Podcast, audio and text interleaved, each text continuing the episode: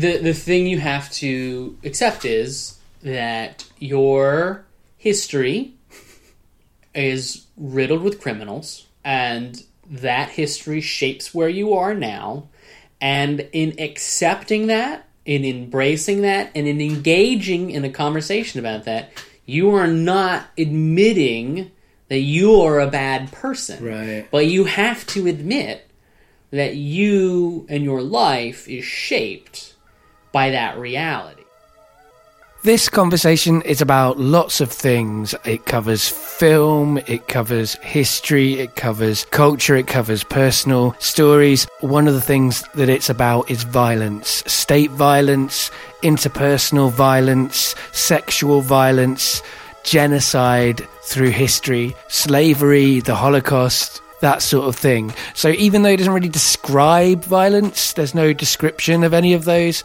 kinds of acts, really. They are referred to and acknowledged as things that happen within the world. And so, I can totally understand why people who've had direct experiences of that kind of violence might want to give this one a miss. In terms of length, it's one of the longer conversations, but then that makes up for last week's short episode. So take the two weeks together, and you've got the amount of getting better acquainted that you would normally get.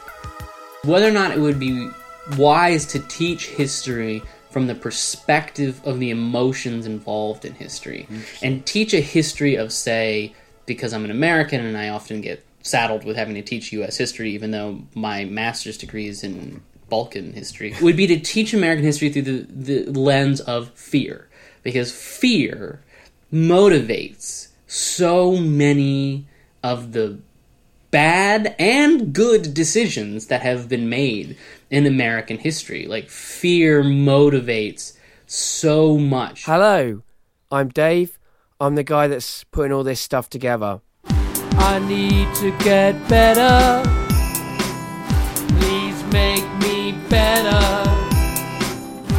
I want to get better. Better. Better acquainted with you. Today we're getting better acquainted with Andrew. Hello, Andrew. Hello.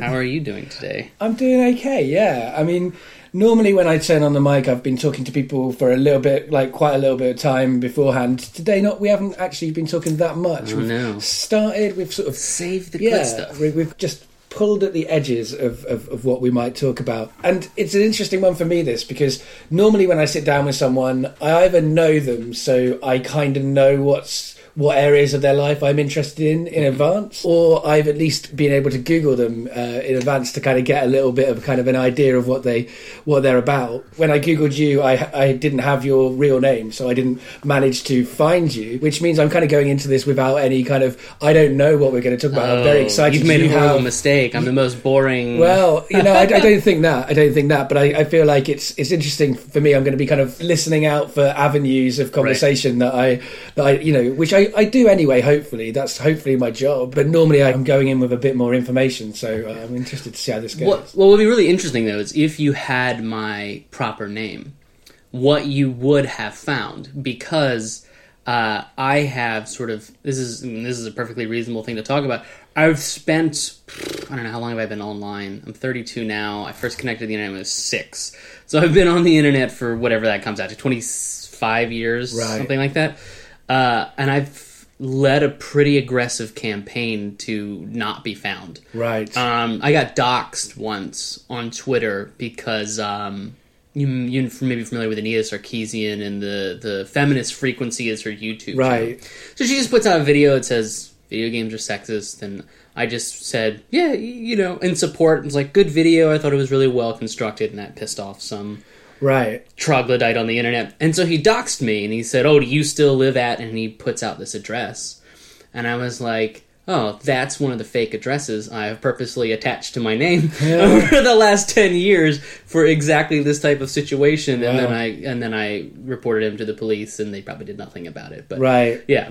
But at least yeah i mean that's that's really interesting as somebody who i mean i'm the like the opposite of that like uh, you know all of my info is out online like uh, you know i do this podcast under my real name mm-hmm. and so i mean and so there's there's hours and hours of me giving out loads of personal information uh, when i worked for the council i had to be more cautious about that but right. since i've gone freelance i've gone completely the walls down i mean yeah. but that said i, I prob- we probably have a very similar analysis of the internet and of the culture around it. It's just my my as somebody who makes art, I guess makes stuff. I kind of went, well, you know, we there's a lot of dangers of being completely open online, right. but that's the you know can you hide it? Can and you're proving that you can. You but I, I sort of like, it takes a lot no one can work, have anything yeah. on me. If if I if I've put everything out there right. myself then no one can actually blackmail me or like use that against yeah. my employers because I can just say well it's there if, yeah. if they didn't listen to it. You, but you also stand as an artist to benefit you know like yes like, exactly. I, am right, not in right, the right, I'm not in the interest of self promotion that much, which is why none of my podcasts have ever succeeded. but uh, you know, it, it's not it's not something that I really stand to benefit from. And in fact, I feel like because I work in academia, you know, I'm just submitted an article that's in the process of being accepted to Cracked, right? Already, I'm like, well, should this get published, I'm going to have to give them a pseudonym because I use vulgar language because it's cracked. We're trying to make jokes. I'm, I'm, you know, I have another article I submitted where I'm insulting college students which is what my job is. And so it's sort of uh, if someone were to, you know, if I'm to apply for a job and someone looks for me and the first thing they see is, you know, like uh, the right. five things that, five reasons why college students are stupid or uh, broken, that's not going to be good for me. So I'm going to have to figure out what my, my student, which I already have a couple uh, in, in tow, but that's always been my sort of thinking is, right. Given the things that I say. Yes on a regular basis, it's never going to be helpful for me for that well, stuff yeah. to be out there. Well, I mean, that's I, my previous job before I went freelance. I worked with children who, you know, the under 5s mm-hmm. um, so I was very cautious about revealing. Kind of, I, am in a non-monogamous relationship. Right. I didn't want to reveal that. Like, not that you know, not that I think that that people shouldn't work with children who are in non-monogamous relationships. I just know that any whiff of something to do with sex, yeah. as particularly if you're a man yeah. and you're working with the under fives, oh, yeah. you're going to get a load of grief. Uh, when I when I went freelance, I like I say, I, I did, I you know, I, I went right. This can be a liberating time. I can focus on this for a little bit in my in my show, and then that's been interesting now because I do still offer, like on my website, I offer. Uh, work with the under fives. That's right. something I can do, and I have done some of that since going freelance. And like I've always been like very aware when I've done that work that that, that could come up now. Right. You know, the, the, the, but at the, the, same time, I'm freelance now, so I'm not dependent on that. So I exactly. could, I, you know, that's the that's the real difference. It's interesting what you say as well. Listeners may not have put together the connections that I uh, put together when you were talking about Anita. As I can never say her surname, so I'm gonna. Uh, but but feminist frequency, right? Uh, that was to do with the Gamergate uh, correct situation, yes. like uh, which was just a precursor for even more vile uh, stuff. You know, who knew? Yeah, the alt right was no surprise right, to some of us, right? Who knew when Gamergate came out that there would be a kind of direct line between Gamergate and the next president of the United States? Yeah, I mean, Jesus Christ. Um, but yeah, that's Ooh. that. For, but for listeners who aren't who have heard of Gamergate but maybe not femi- feminist frequency, I just wanted to, to, to tease that out for you. And uh, you know, it was very pleasing for me when you were saying it. I didn't know which way you were going to go. You know, like you could have been doxxed for uh, attacking, and, and, right, and, right. Then, and then and then then I would have been in an interesting position of unexpectedly uh, interviewing someone who is, you know, pro Gamergate. Right, right, that would have been a strange. Nope. No, I'm not against good. that. Yeah, yeah. Uh, definitely an advanced warning. I, I would want to prep for that. It would have been a fascinating. it would have been a fascinating shift at that point, right? No, no, we're on the, we're on the same side of that. It was, it's just so funny the the things that they chose to get upset about. And then the, and the, and the alt right is as well. Well, some of the things the alt right get upset about is at least, I mean, I think it's based entirely in falsehoods. But right. if it were true, for example, Pizzagate, and I hate that everything's a gate, but uh, if it really turned out that Hillary Clinton was molesting children, I would also be upset. Yeah. Uh, but it turns out that there's zero evidence of that, and I'm pretty confident it never happened. But with Gamergate, it was, um, you know, it was things that were just not worth getting upset about. Right. It really doesn't affect you that some woman was dating a guy in the in the uh, games media and she made games. Like yeah they work in the same industry. They're going to interact with one another on a pretty regular basis and then two people just happen to like each other for whatever reason. And him airing her dirty laundry um, some of it as i understand manufactured although who knows what the hell the reality of that whole situation was is just it is of no concern to anyone and in no way affects anyone's Right. life. So these are the things that always sort of break my brain. You know, you know now in America, gay marriage is completely legal in all states. It has to be. It's the law of the land. Never understood the debate because if two people get married, it has zero effect on my life, Right. regardless. Uh, I mean, you know, I would say yeah, every it doesn't matter. There's not a single marriage I can think of unless someone is not able to consent, Yeah. like a 12 year old. Then it affects me because I'm like, you're That's abusing children, yeah, and I'm not cool with you abusing children at that point. Or, but other than that, two adults, fuck it. I'm sorry, I don't know. It is, it is Yeah, you can swear. it just doesn't doesn't matter. It doesn't. It's so it doesn't matter to me, and it took me a while to become active in the campaign for gay marriage because I was like, are we? Does anyone really care? And it turns out a bunch of people, People really care. care. But I mean, I think that's an interesting thing. I think you know, I, I agree. I, have never understood why half the things people care about they care about. Like every single kind of, it, if somebody else is doing something and it has no effect on your life. Why the hell do you care what they're Right. doing? As long as like what they're doing isn't hurting anyone, and that Right. kind of was what you alluded to uh, with you know twelve year olds. Exactly. But but but but but the, I think the thing is, people feel like their their their marriage is invalidated because they don't think that that's. And I'm not I'm not Yeah, I'm yeah. not sticking up for them. They're wrong. And I mean, I don't even think marriage is is you know. And I you know I understand that you're married. And Yeah. there's, I know loads of married people. Uh, as I say, I don't care what other people do in their Yeah. lives, but marriage as an institution, to me, is kind of invalidated by its actual kind of history and Oh, yeah. uh, f- function within It's society. it's problematic, and and you know when my wife and I were getting married, and and, and the vows say uh, include. Um, to serve, I want to say is is is Yeah, is in there. I think it is. And you know, of course, we removed that because that's like, mm, I don't think anyone's serving anyone. Yeah, it, it it's it's Right, It is a straight up. It is a straight up um, marriage as an institution was invented for the exclusive purposes two uh, purposes. One is the transfer of wealth, and the other one is the guarantee of sort of a a family ownership. Uh, Right, of right, property right. Down down the line, yeah. It's about kind of you know patriarchy. Yeah, really. that one blows. That one's a fun one to to to throw at people because uh, the concept that property and ownership and the oppression of women is directly linked to like the agricultural revolution. right, right. Because before that, when you sort of analyze what data we have available, and granted we could always have more. Um, women were actually more likely to have multiple partners in pre-agricultural Yeah, yeah, yeah, yeah. society than in agricultural society, and it's because men don't can't know if a, the child of a particular woman is their child unless they control who the woman sleeps with, and so women became second class. Not because they're weaker and we're the gatherers in a hunter society. That's bullshit. Not because they're in any way incapable uh, of being in leadership. We have tons of matriarchal societies all throughout history. Yeah, people always say, "Where are they?" and they're there. They're like, there. I've you know I've also read about the, them. the goddamn Iroquois Confederacy in the United States, Yeah. which, which before the United States was the United States, was the largest political structure in the in the northwestern hemisphere, in the in the North American continent, uh, was purely matriarchal in its structure, and in Yeah. fact.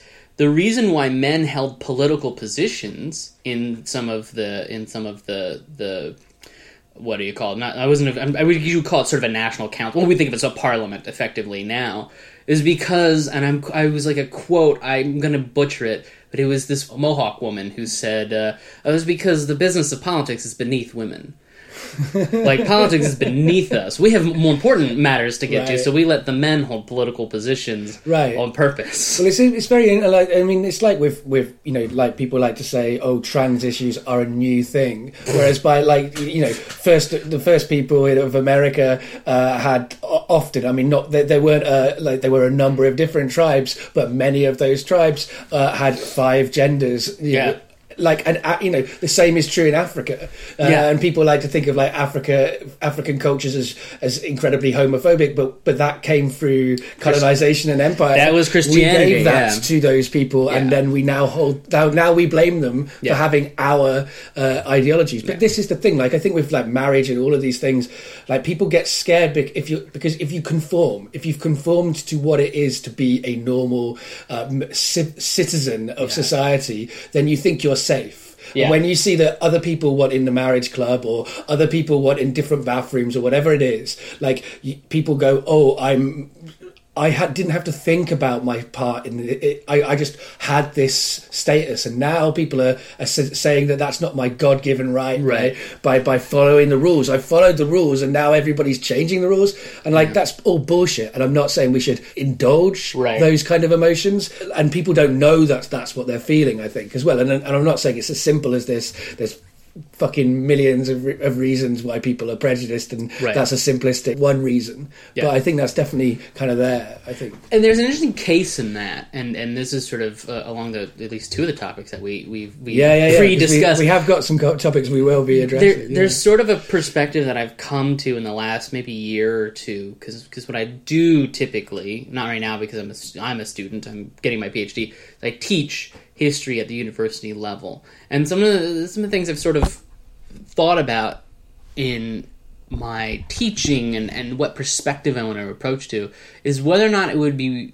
wise to teach history from the perspective of the emotions involved in history. And teach a history of say because I'm an American and I often get saddled with having to teach US history even though my master's degree is in Balkan history. So which is always funny they're like you can teach colonial America. I'm like sure I, I just know everything about the Yugoslav civil wars of the 1990s but yeah yeah I'll tell you about 1776 uh, would be to teach American history through the, the lens of fear.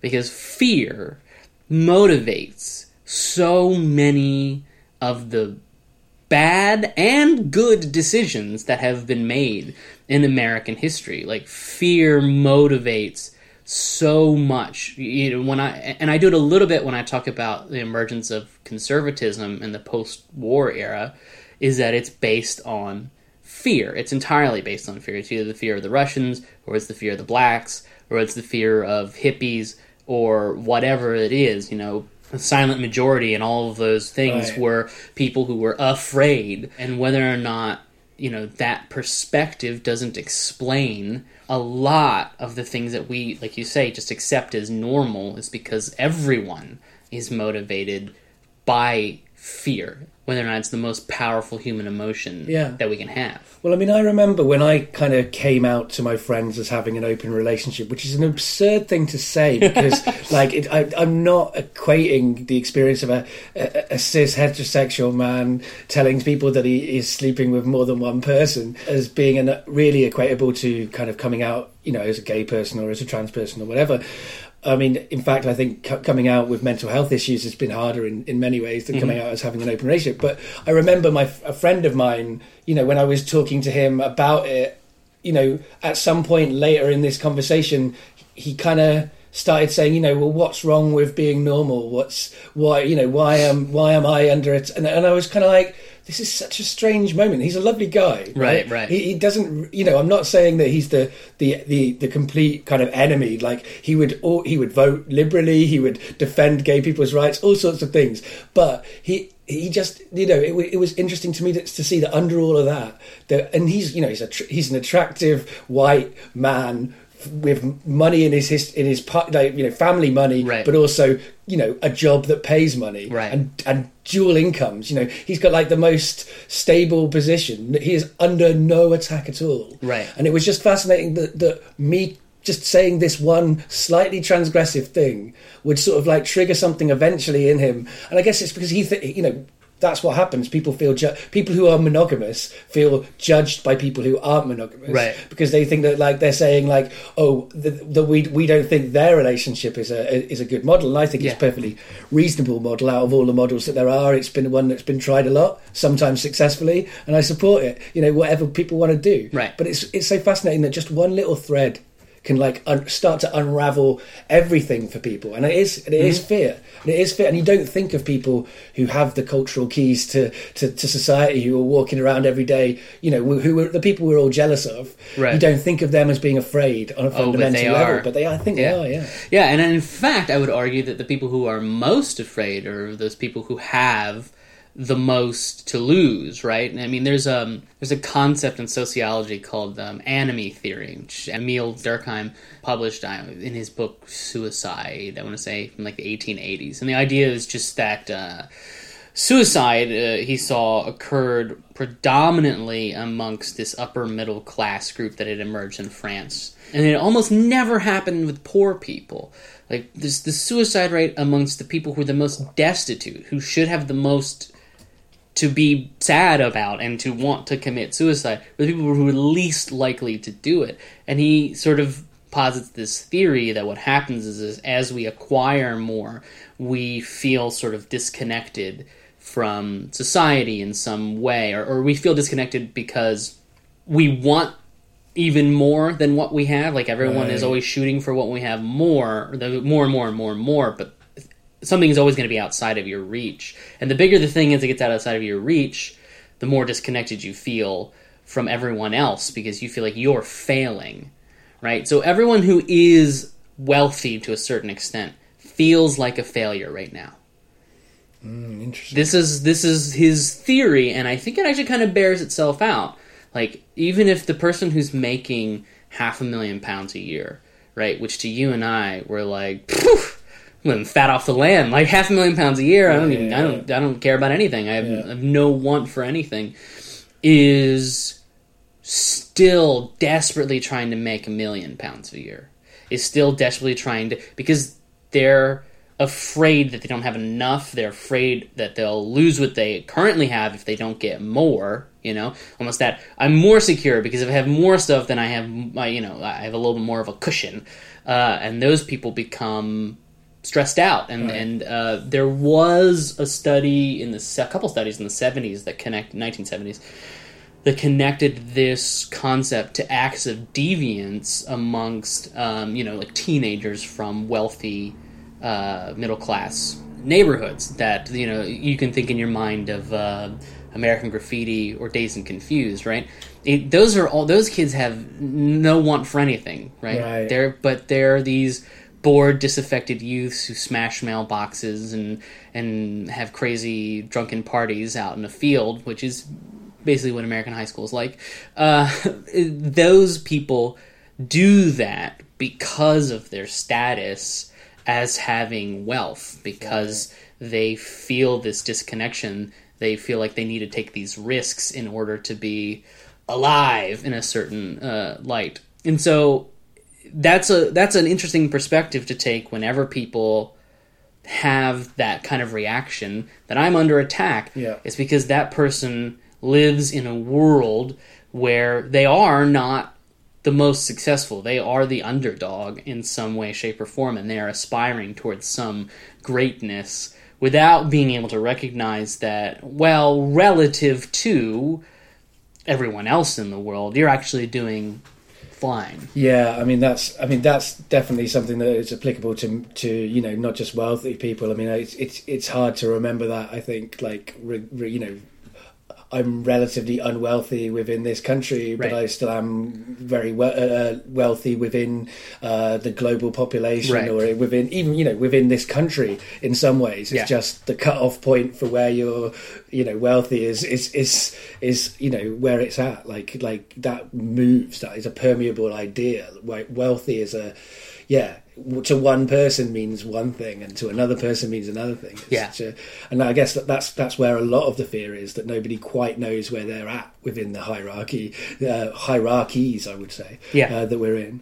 Um, so yeah, like so the, the aeroplane flying above our head reminded me to say that this had been recorded uh, in my flat, so generally better sound quality than than many of the kind of out out out on location recordings. Uh, but there will be occasional aeroplanes, and probably the fridge is probably buzzing a little bit. But you know, that is definitely a sound you can get over. Uh, but but uh, talk about people who are complaining about uh, you know what they they don't have. People are like, "Why does this podcast have sound artifacts in it?" And it's like you're getting free entertainment delivered right. to your ears. I think that a lot. I think that a lot.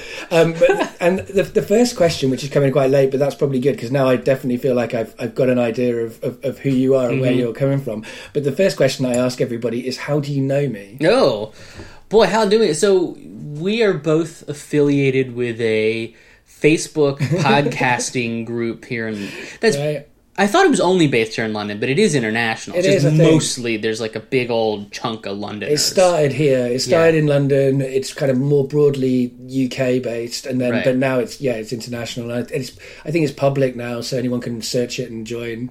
Yeah, and a lot of people do, and they don't read the rules. But right. well, exactly. I mean, and, and that's an interesting moment for a group to be in when they go public and when they start getting bigger. I've seen seen many groups over the history of the internet or my history mm-hmm. of, of the internet being amazing spaces, and then you know, just going crashing and burning with like anger and rage and, and, and, and all of that stuff. Yeah. But I feel, I hope that the podcast support group that we're both part of will not be, it will not follow in those footsteps. Partly because we're we're headed by by Helen Zaltzman, who, right. who runs a tight ship and is aware of these kind of issues. uh, a, tight a, tight, a tight, but um, but but not kind of horrible ship. Right, like, right, not, right. Not strict. She's not a cruel master. Right, right, right, right, right. We need. It's like we're pirates, right? We got to get our pirate constitution together and make sure we all understand where our rights are on the ship. Right. Uh, yeah, so we did meet through that, and, we, and we've met up at podcast play face to face podcast meetups. Yeah. yeah. at least twice that yeah, I can remember. I can think of twice. Yeah, yeah. yeah. Um, so it's probably twice. Yeah, it's probably twice. twice. Yeah, yeah, yeah. I don't think there's a third one in there, but yeah. So we've we've met a couple times and uh, made fun of Winston Churchill a lot last time because uh, he was staring at us the entire yeah, time right, we were right, eating right. lunch. Yeah, yeah, yeah. yeah, we, yeah. Last time we had a lot of like conversation about colonization and empire and mm-hmm. all of these sorts of things, which you know is, I guess, you know, it's rare to do that like in within minutes of sitting down in a room with someone. But no, not Winston me. Churchill. Yeah, yeah probably, will, and probably not escalate. for either of us. We're yeah. probably the people who do that, right? Um, but Winston Churchill definitely was the catalyst uh, for for that exchange, uh, and many, many other things throughout history. Some some some good, mostly bad. Um, but so, yes. do you then do you run into the same problem I run into with that? Because because like you said, we would both be the ones to do that. Where you're in, you're in a you're at a party or something, and, and you you know someone, maybe your your significant other is with you, or you're with some friends, uh, but you're introduced to a whole gaggle of people you don't know, and you honestly don't really give a fuck, like right, what they honestly think about you because you're like, I don't know if I'm gonna ever meet these people, so you just go for it. Right, you're just you, and you say whatever you're gonna say, and then you can immediately sense right? Like there's always there's one person who hates like outright hates that you are you right and then yeah. there's those people yeah. who are just uncomfortable with you and then there's like that one person you're like all right that's yeah, who i'm gonna talk to you for the whole night that's very familiar circumstance to me for sure for sure. Yeah. Yeah. I mean, and you know, it probably is a, a circumstance that many people feel like, wherever, whatever their political perspective, whatever their their um, background, that it's you know, in some gatherings they will suddenly find themselves to be, you know, a pariah. Right. Yeah. um, I just like, like to get yeah. it over with. I like to come out and just be be like, you know, uh, uh, say something, I don't know, not controversial, but something that's just a bold I mean, statement. I don't even find like it's a choice for me. I just yeah. I, I, just talk to people mm-hmm. and then then, you know, only after I've sort of started the sentence do I realise it's controversial, right? Or, uh, unusual, or whatever, or like just too much information, which is my my probably my biggest uh, danger. When you yeah. meet me, I might you know just suddenly like I, I, remember like I met somebody for the first time who I met who I knew through Twitter once, and like within half an hour of like uh, actually meeting them, I was like telling them like you know my my tragic like not tragic but like my pathetic virginity story my like you know my my like my like You're sharing you know, a lot of personal talking about details. the- I see yeah talking saying. about what my mum would talk to me about like sex and uh, and and and that sort of stuff like and like it was like why have I done this but it, it went down well in that that with that person because she was also someone who, Right. who you know so that's the other thing like it can be really liberational when you go when you sort of say say something that's normally goes down like a damp, damp squid to someone and then they're like you you uh you know like yes we can talk about these things i've got you know you think that's bad let's like, like here's mine and then it's like you know yeah that's good And this gets back to what we were first talking about because my problem is not that I give too much personal information away, but as someone who is currently a professional lecturer, someone who's had four different podcasts, Right. uh, did radio for about five years before I jumped into podcasting. I just give too much information, Right. Like period, Right. Like like I just went off on anomie theory at like that's that's a very normal conversation. Is that that we'll be talking with about any we could be talking about something innocuous. We're talking about the Beauty and the Beast remake that I just watched. Oh, I'll go off on.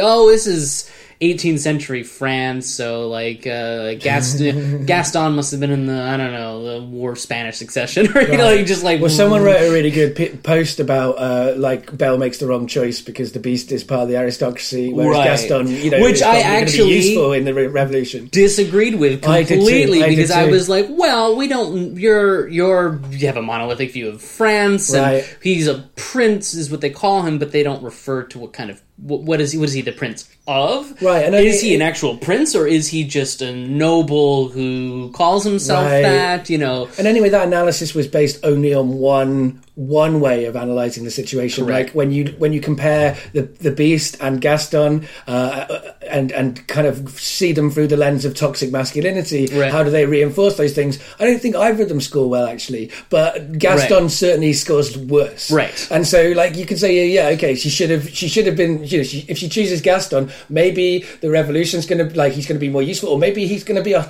a terrible, violent uh, partner who's going to kill her. Yeah, you, There's- you there's- there's think, you- absolutely there's this thing called the terror, and I Right, assure right, right. you, you didn't have to be an aristocrat to get your head Right, cut it wasn't off. as simple as that. Exactly. In fact, yeah. I guarantee what happens is Gaston gets fired up early in the revolution, and then in, in and when you know you get the Girondists and the Jacobins and the divisions, he's on the wrong side of that Right. immediate. He's falling in one of the terrors. Right.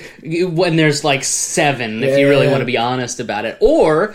Uh, Best case scenario, he joins the military, right? Because he has military experience. Yeah. He becomes, uh, you know, he he uh, responds to the the levee uh, at some point in time, and then he ends up on campaign, you know, against either the Netherlands, Austria, Italy, or Spain, like, a- and, dies in the battlefield somewhere. Yeah. Like, like that's his best case scenario. I mean, I feel like if you're going to give it like a, and I, I, I like the original Beauty and the Beast uh, film. Whilst I've read many uh, feminist critiques of it, and I do understand them. Oh, yeah. I, I also do still really like the original. Um, but like, yeah, I feel like if you're going to make any argument of who she should who she should pick, it's nobody. Like Yeah. none of them. She should pick herself. Yeah. you know, fine, good. Like She should fucking you know, leave France. Right. That's what she wants to do. Right, she wants to That's the escape song from provincial yeah, life, At the yeah. end of Provincial Life, the song is her on a hilltop saying like, "I want more from life. I want to go on an adventure." Yeah, yeah. And then in the end, she marries the dude who lives like next door. Yeah. Like it's the next. Yeah, It's the well, her, castle. Her is- adventure is, being locked in a castle. Exactly. Which is not an adventure. yeah, You know, I mean, it's an adventure in that So, she yeah, has yeah, like yeah, there's talking furniture There's, and shit like that. there's adventure And I would elements. also submit that the prince has transitioned over the course of the film to where at the end you see he's actually invited everyone from the village into his castle Right. and may in fact be a Saint Simon type character where at the the outset of the revolution instead of holding on to his aristocratic position he gives away everything Right, he right, invite right. invite you know Saint Simon is the father of socialism Right. because he was rich and then the revolution came and he said, "Oh, you know what?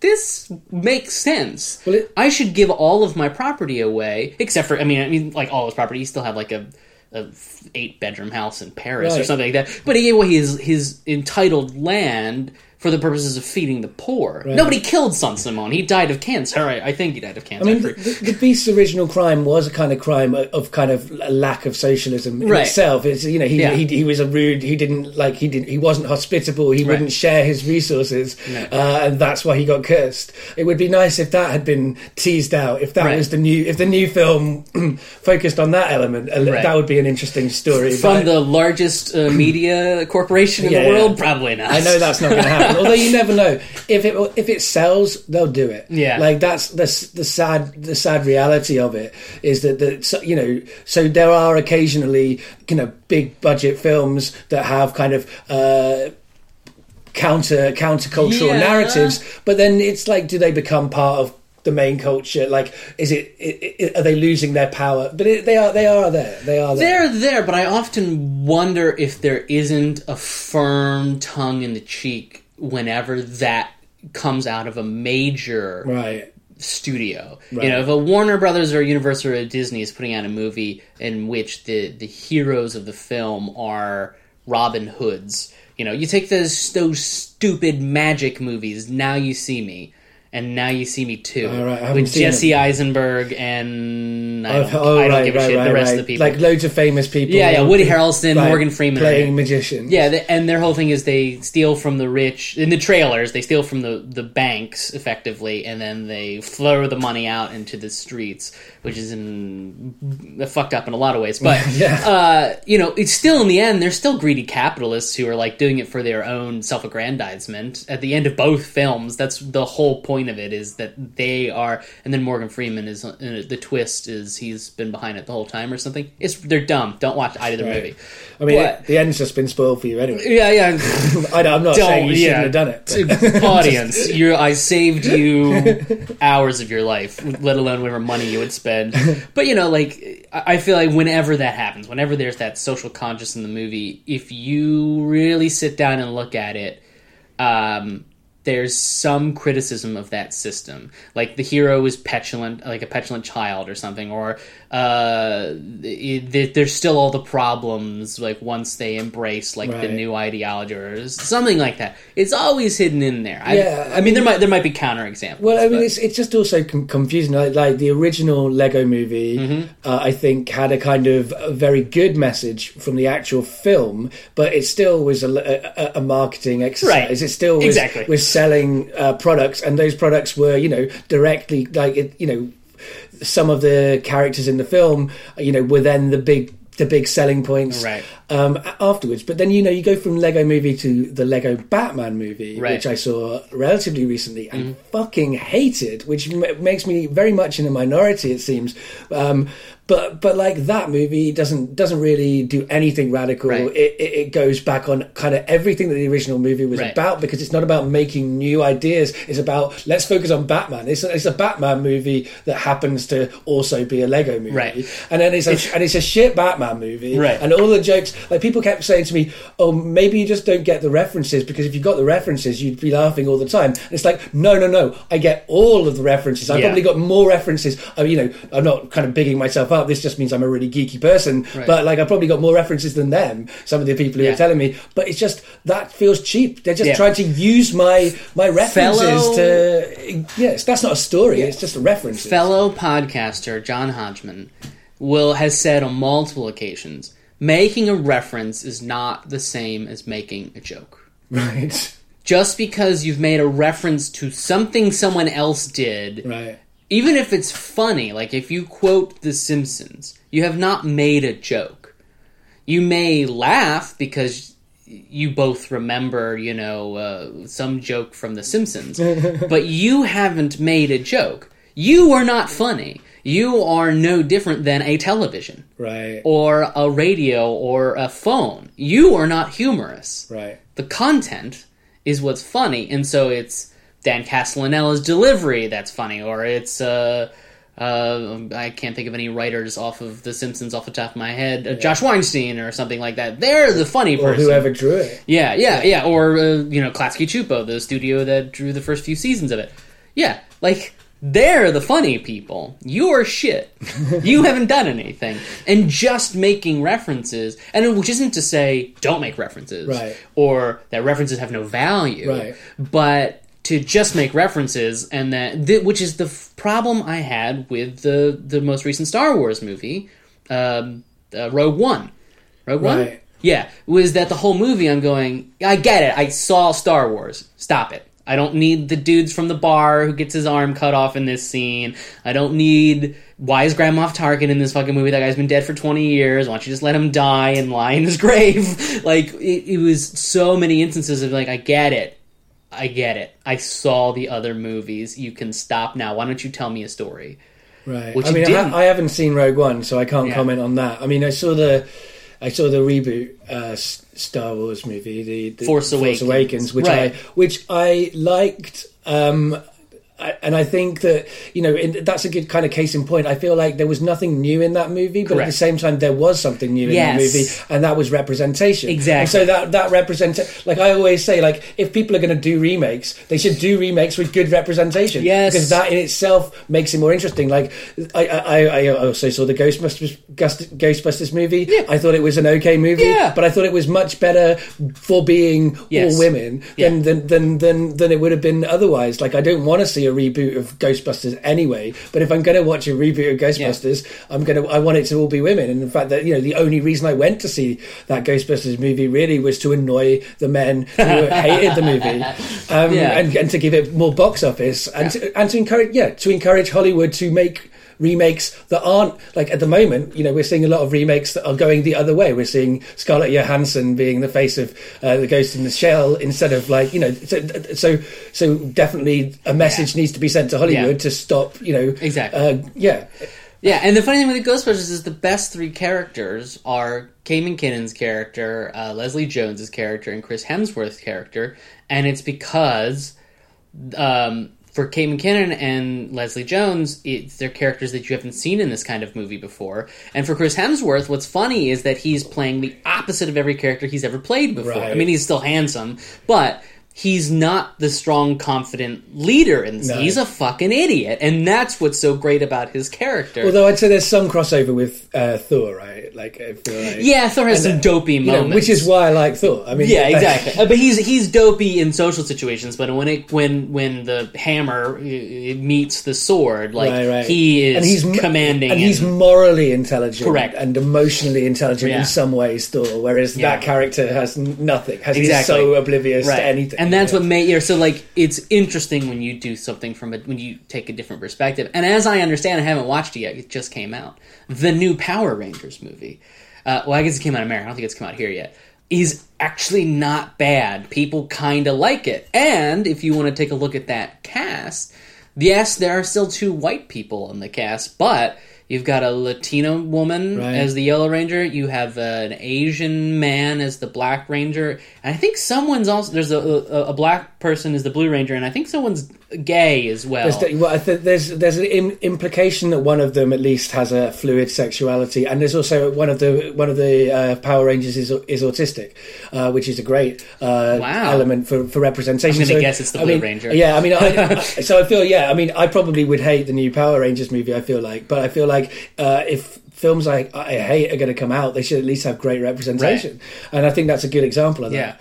Um, so I feel like we've we've answered the second question really, which is what do you do now? Because you've kind of said like you you you're, you you teach history, Yeah. you're an academic, Yeah. So we, we won't have to ask that one again. What I was thinking is as well when you were saying about being the person who kind of comes out with information, Mm-hmm. and I, I liked that like too much information, just literally meaning information was, Right. is a nice twist on that. So I'm also someone like I said who talks a lot. Like I, I don't necessarily talk as, as as intellectually all the time when I meet people, but I talk a lot. So we're both men. Yes. How do you how do you square that with that? Because it's it's Yeah. I, I, I know that part of me talking a lot is privilege. Yeah. I know that, but some of it is personality and some of it is anxiety and all sorts of other things. And so, you know, how do you do you, do you feel like you're taking up too much space when you when you do that? Yeah, I definitely do. It took a long time for me to sort of recognize that I I don't just dominate it. Like I own conversations. Right, They're right. mine, and I I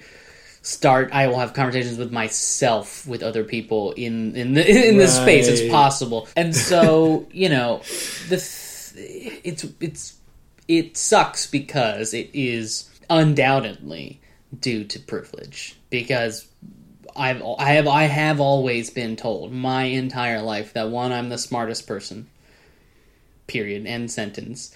Um, i was certainly with the exception of my best friend we were leaps and bounds ahead of everyone growing up the two which is why we were such good friends because we were the only two people who could have we felt an intelligent conversation together because i grew up in a small town uh, in in rural America, it's not exactly the bastion of education out there. So we were always jackasses because we thought everyone around us was stupid because they didn't want to talk about what we wanted to talk about. Which is, uh, it turns out you have to grow up a little bit and, and, and change that perspective. Right. Um, so the thing that I've noticed, though, uh, as I've gotten older, is that it is equally as interesting if you ask a question as it is to answer a question. You know, like you're gonna go into a room and you're gonna do like I said earlier and just start talking about whatever you want. And whoever engages, whoever latches onto that conversation, this person must be interesting because they've latched onto that conversation. And then you just start pummeling them with questions at some point in time and get them to speak. Because if nobody feels like they're invited to speak and you're a white guy, they will just listen. Or Yeah, they won't even listen, yeah. they will simply politely nod Yeah. while in their mind go through things. But I find that as a result of that, when you're more open to hearing what other people have to say, people really appreciate that when you ask them questions, particularly about themselves or, or what they're interested in. There's a really positive reaction to that because it's so unexpected. Right. Yeah, I mean, it's it it, it it's a bummer because it is also personality, right? Right. Because I really just have I too have so much shit I want to say. I've spent I've been I've been reading like a book a day for a decade or something like that. Not quite that pace. I haven't kept it up the whole time, but uh, I, I got too much stuff going Right. on. I mean, you don't read stuff with you know when you read stuff, it's partially to process it and communicate it to other people. Right. Like that's part of the process, and so it is definitely complicated. I mean, something I. I, I kind of realized sort of as I kind of came to, to realize that yeah my predisposition towards talking all the time meant that I was dominating conversations in ways I didn't want to um, you know not successfully not always being like I, I never I never I, I never necessarily felt like the room was listening to me I've never Right. had that that male power that I see in other people of like actually charismatically commanding the attention Right. of a room that's that's not been my way in fact the more I've learned to listen weirdly I think the more ability I have to uh, control a room Yeah. or actually get get focused to actually you know to an audience You, But- you should try doing it professionally. Right. when Right, you right, have to right, stand at the front of a room. Well, that's it, me and too, Be the because I, I do that with uh, true storytelling nights. Yeah. So I, I do have to, but it's a different thing. But you're you're, you're in front of a class, or it's a- Right. a- you know, it's, but it's a, sim- the similar is, thing. is both problematic and good because it, it, it is it ha it, it feeds into the idea that I am smarter than everyone because I I mean I have to stand in front of a room of total novices Right. of 18 year olds who've never I mean some of them tell me that their American history class they had to take or their world history class they had to take in high school was taught by the baseball coach and all they did was they just they drew the diamonds on they didn't do history they went out to the baseball field and did maintenance because the baseball coach didn't give a shit about teaching history uh, and so That's, that says so much. yeah, that says a lot. Tell you what, you grow up in rural America, you do not get an education in a lot of things unless you happen to have some miracle teachers who probably came from that small town and wanted to come back and do their best. Uh, but um, so so I am worlds more knowledgeable than they are just by virtue of uh, time one i'm at least a decade older than most of my students and uh, and and the fact that I focused on this as a thing that I do, like I have expertise in it, and they don't know anything yet because they're 18, and when I was 18, I didn't know shit. Yeah, I mean that's right. But Yeah. you thought you knew shit. Oh That's the- God! you thought you knew so much stuff, right? I can't wait till I'm 50 and be like, "Oh, 32, Andrew. yeah, like, what were you doing, you dumb piece of shit?" I think that is good, though, right? Like, if I look, if you look back on yourself 10 years ago and you go, "Well, idiot, what Yeah. were you doing?" I mean, I do that. Yeah. yeah, that means you've grown, right? Yeah. If you look back 10 years ago and you're like, "Ah, I was making the right choice," that's sad. That's a sad story that's right. right? You because you, you know by virtue of linear time, you just keep moving forward. You can't change what happened back then. So if it looks different than you are now, and it looks worse than you are now, then that must by virtue mean that where you are now, the thing you understand and can experience, is in a better place than Yeah, it yeah, was. yeah. Yeah, no, 18 year old Andrew is a libertarian. he said out loud in a women's history course that the reason that birth defects are on the rise is because women continue to have babies at later ages. Yeah, 18 year old Andrew was fucking stupid. Yeah, don't worry. Eighteen-year-old me was also really, really bad, like in loads of loads of ways. yeah, uh, yeah, yeah. It's and so and by the way, and then I got my ass schooled in Yeah. the class where I was one of like three guys, and the other two guys heard me say that and went, "Yeah, I'm gonna hide now because this isn't gonna end well," and it Right. didn't. I mean, that's a good thing though to be schooled. Yeah. like, that's the thing. Like, like Yes. because one of the things that, like, uh, uh, you know, what I was was getting at earlier on, what I was going to say is that in social situations, which are different from teaching a class or te- or doing a seminar or whatever, or teaching or you know do doing what I do, which is do true storytelling nights or, or host nights. That's a different thing because you're you're allowed to talk like a lot in that situation because that's what you're there to do and everyone knows what's you know everyone's agreed to this social kind of mm-hmm. interaction. Whereas in in in parties what i kind of was sad and shocked and and sad to realize was that over the years i just assumed if somebody felt like i was talking too much they would tell me Right. and so, because no one was telling me, Right. I didn't realize that I was doing that. and then, uh, you know, occasionally people would tell me, but the people who would tell me would always be kind of middle class white men like me, Right. who were annoyed that they weren't able to They weren't do what their I was words doing. in, yeah. and, and I would never take well to that because, you know, I would sort of in my mind, I guess, be doing some sort of like maths of like, yeah, they're middle class white men and I'm a middle class white man, but you know, I was bullied at school and they weren't. So, and like, Right, you know, right, and, right. and, that, and that's and that's You're the underdog. Yeah, exactly. This I is yeah, like- right. you- So when when I'm the underdog, I don't tend to like I don't tend to take that shit. Um, but but that's the thing. I didn't realize that all of the other people were not telling me that Right. because, as you say, I'm a white man. Yeah. Uh, and I'm middle class, and everybody's culturally conditioned not to call us out, like Yeah. not to say you're boring, not to Yeah. say you're going on, like humor them, humor them Yeah. in whatever way, and then we can maybe have an interesting Right. conversation when they've gone home. But like, and or and or humor them and you directly benefit because you Right. get brought into this this privileged second class status Right. of being the good one Right, you know? right. yeah yeah absolutely i mean it's just you know it took me a long time to realize that you know in a car trip with me and my brother and my wife my wife wouldn't say anything and she would get upset about it and I was like, "Well, why don't you just jump into the conversation?" Right. And I took yeah took a long time to go. Well, you're not. You don't really. That's not what you would do. That's not what you would do. It's just not what makes a lot of sense. Uh, whereas you know, my and my brother are both were both big white guys who bullshit a lot. I mean, Right. you know, I went academia to do my bullshitting, and he's a bartender or bar owner. Uh, so uh, he does bullshitting, you know, professionally right, as well for a whole nother uh, a whole nother field, a much more lucrative field, by the way. Uh, um, so you know, it, it, it, yeah, it's it's crazy to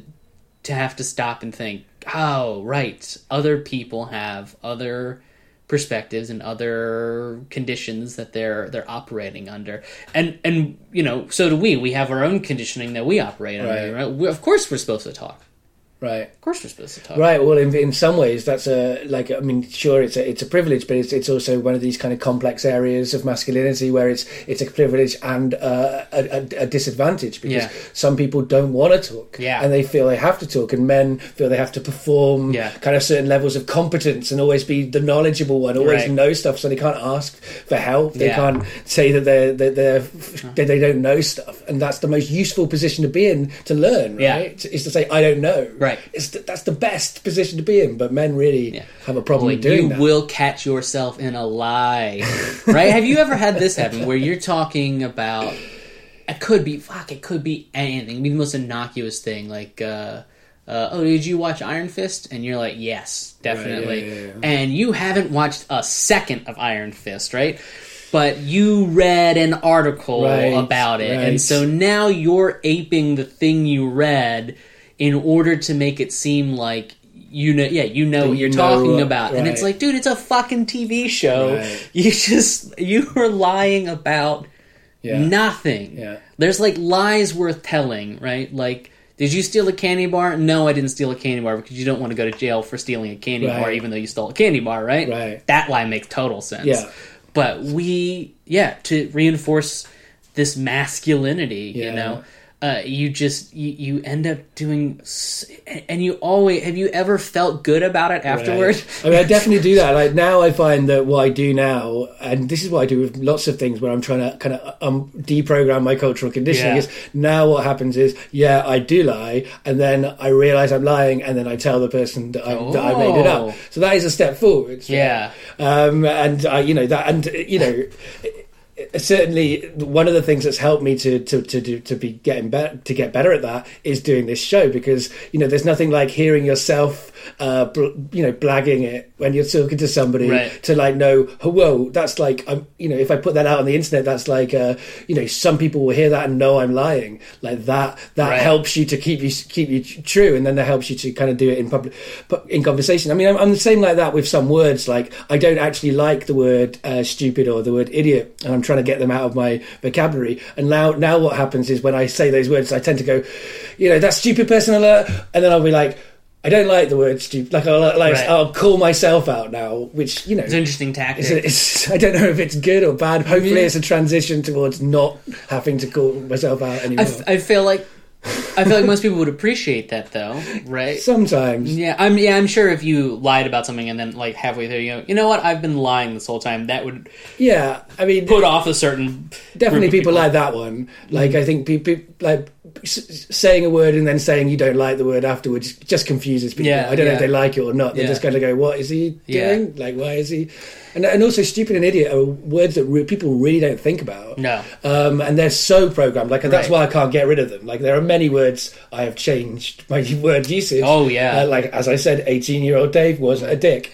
Um, Oh, yeah. and I've definitely changed a lot of my word usage, but some of them are really hard to get rid of. Like crazy and uh, crazy insane really are also hard. really hard because it's such a it's so dismissive to say someone is crazy. Yeah. and you're you're just discounting that person's entire life Yeah. and what's going on with them by saying they're crazy and it's like i just want part of it is i I don't mean crazy, you know. Yeah, like no I don't, does. mean- I No don't mean does. it. I just want a word. It's you know. Sometimes people are meaning it in a, in a good way as well. Yeah. Something like it was so crazy. Was That just means it's great. Yeah. But I mean, like as someone who has mental health issues and someone who has Right. friends who have mental health issues, you know, that does kind of grate on, me a bit. Even as someone who's used them, you know, all my life. And it's just, it's, it's it's you know one thing I remember doing when I was a teenager. Not I think by eighteen I'd stopped doing this, but the the kind of the the, the cool thing to do at school, I guess, then was to say, you know.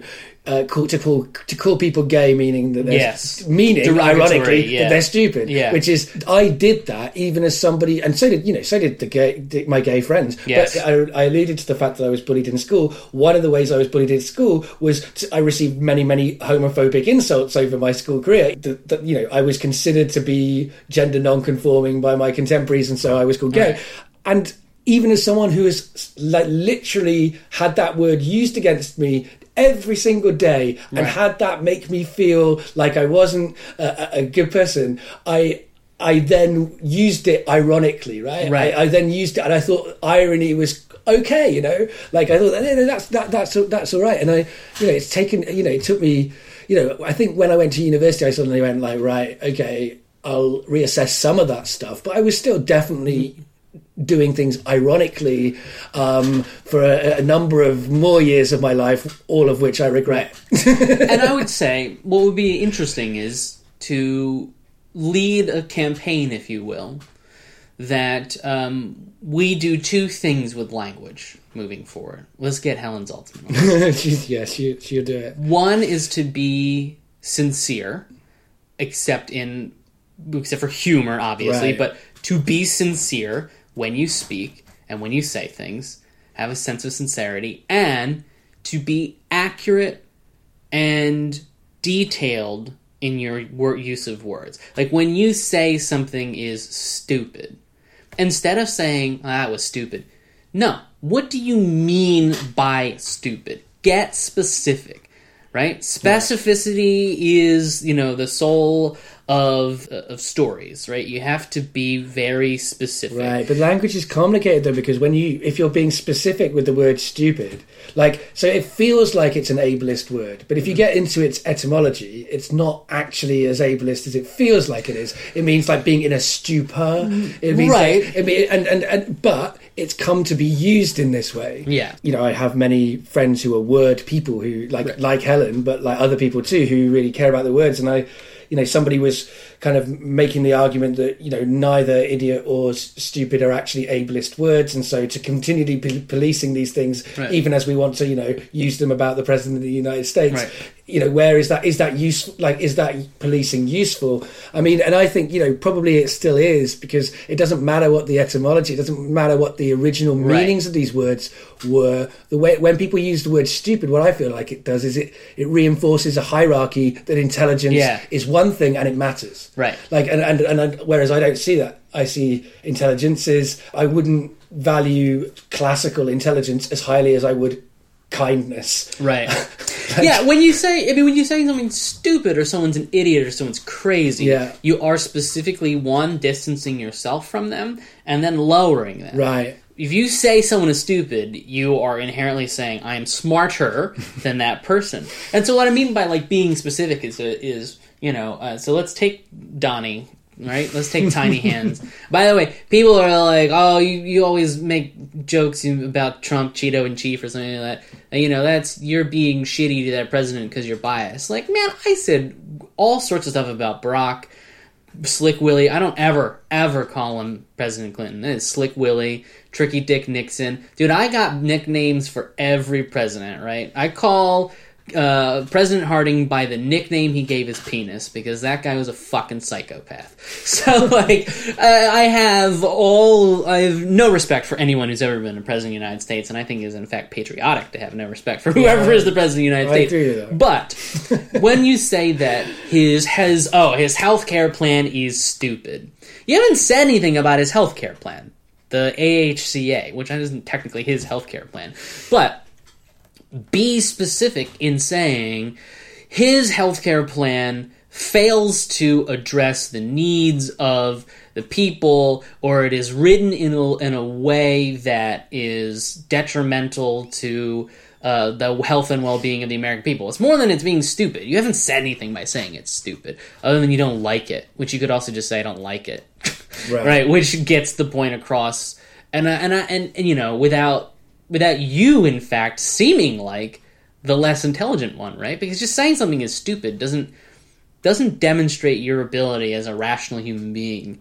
to communicate. Yeah, I mean it's an understandable feeling to want to just get angry though with it as well. It's there, there- there's, I mean, there's all these oh, complexities, but ultimately, I think you know using the word "stupid" about Trump, you know, as a rhetorical device is often going to really kind of backfire in that the people who vote for Trump are going to have heard that word used about them many Exactly. times, and so when they are when they when they hear it, it's almost a bad badge of honor. It's like you know we, you know they, they would they, I'm they might stupid. always yeah they almost like might see it as reclaiming that slur that's used against Oh, us as, as a form of, of of strength. I mean, and then that's often the problem when we use words about the powerful, we actually affect the powerless. Like what, the reason I don't like people uh, mocking Trump for being fat or for being uh, like. for, you know, like some of the things that are said about his masculinity is because it only really hurts uh, fat people who are not the president of the United States, or it only hurts trans people in the case of those statues,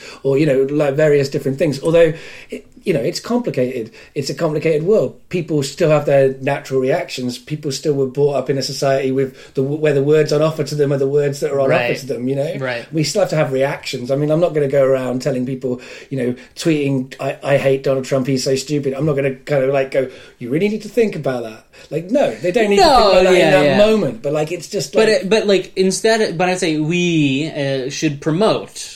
The Yeah, idea right, right. be- we should try to speak in a way where we don't try because that's all you can really affect Right, is, your, yourself, yourself. yeah. and and so it's it's always putting forward a instead of just reducing, you know, uh, abstract reductionism, right? The Right. the concept of taking things for which you disagree or don't fully understand and reducing them down to an abstract concept that is simplistic and easy to sort of reject is bad almost universally. Like that's the stuff we use to justify genocide.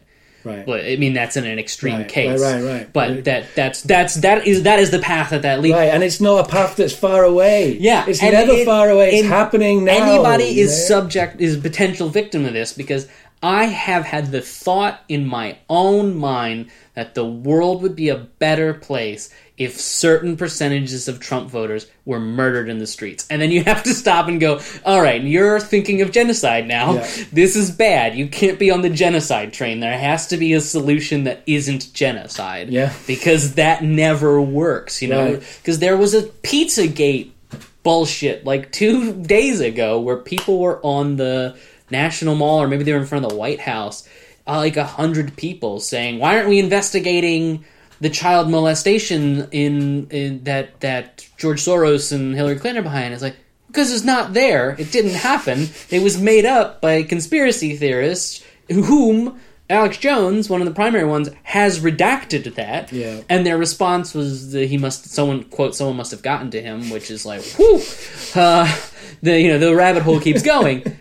I thought, man, if you just came in and murdered everyone, wouldn't it be a better place? It's like, no, it wouldn't be a better, better place because you would have a terror Yeah. attack on your hands. But I mean, it's like you know, if that's with that sort of stuff. It's it's like you know, you can't censor your own mind. Yeah. Your mind has the thoughts it has. You know, some of them may be violent, some of them may be you know whatever they are. It's then what you do after you have that thought. Like I feel like lots of people might understand on on a on a kind of emotional level why people have the momentarily urge towards genocide. Right. But the but then going, oh yeah, no, that's a good idea. Let's now legislate for that. Yeah. That's the that's the complexity. So I think it's it's good to remember that all of us as human beings have have the capacity to participate in genocide, Right. Uh, and that's one of the reasons why we have that capacity is because it's really easy to go. Wouldn't it just be simpler if we just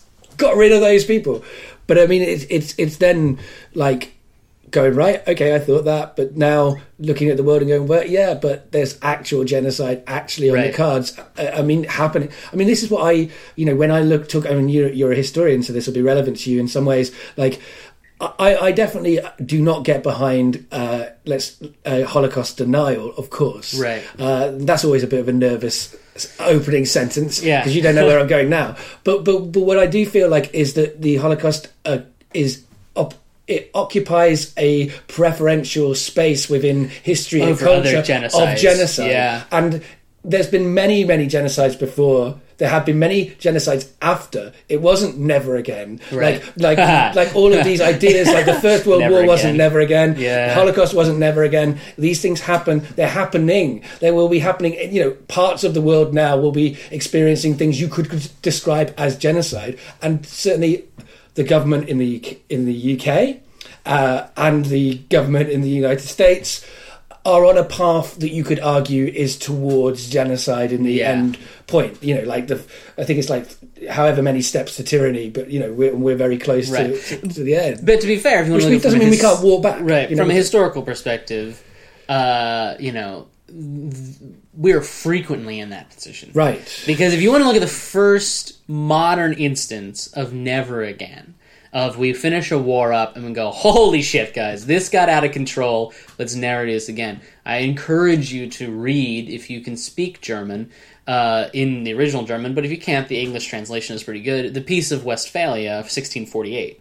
I mean, we're talking about hundreds of years. I mean, after the the the Thirty Years' War, that is what the Peace of Westphalia ends. You know, a million people had died on the battlefield, uh, we estimate, and everyone's like, "Holy shit, let's never do this again." And then, like, literally, fuck. I mean, England's still in the middle of the Civil War period. We're not. We're just decades away from the next war, and then the 18th century has at least three succession wars: the First World War, called the Seven Years' War, the American Revolution, uh, boom, boom, boom, boom, boom, boom, and then of course the 19th century brings us Napoleon it's madness. It's madness. And uh, as far as you know, the Holocaust getting the prominence that it gets, this is actually a, this is an interesting thing about history. Uh, why we talk about the things that we talk about. Right. The reason I think, and this is partly because my background is in archives themselves, the reason we talk about the Holocaust is so much, not only because it's horrible, Yeah. but we're both in the same And page. it needs to be It- clear. It, it needs You to be that talked needs about. to be made clear. No to one here is saying we should neither of us ignore are it. Saying, hey, hey, the Holocaust was good. No way. But the Nazis were super, super good at record keeping. And so we have, I know we have millions of documents relating to the Holocaust because I worked at the National Archives in the United States. We took all the Nazi documents in World War II and I fucking digitized them with my hands that you see in front of you right, right, now. right. I did like 1,500 linear feet myself.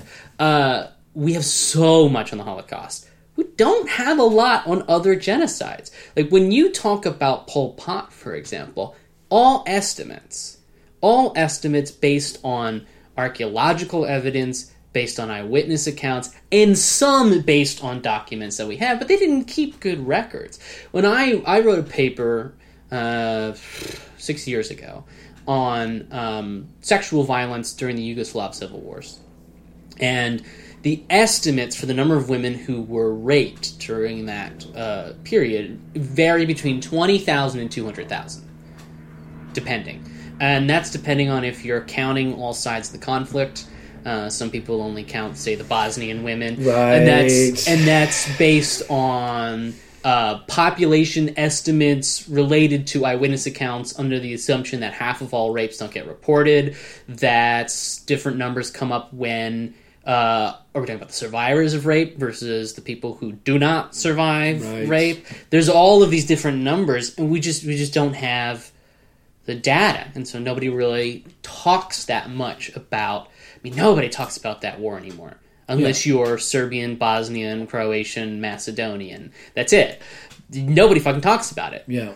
uh, because first of all, it was insane that it happened in the 1990s, and that sort of ever it, it shook a lot of people to be like, "Oh, we can still do this." It's like, yeah, we can still do this. White people can still murder the shit out of white people. It turns out, um, but uh, but it, just we don't have the documents, and part of that's our fucking fault, United States of America, because we leveled everything. We dropped more bombs on Bosnia and Serbia in 1995 than we dropped in World War II, Korea, and Vietnam combined. Right. On just, I mean, they're not big countries, you know. But that's, I mean, that, and that's another thing. Like the why we talk about the Holocaust as well, though, is because we, what? have, yeah, we have, well, we have that great documentation Mm-hmm. that proves that this war we were on the right side. Correct. Like, and we've never had that before. We've never had like the uh, proof that you can show to other people to say, "Hey, look, these were bad guys," but we weren't.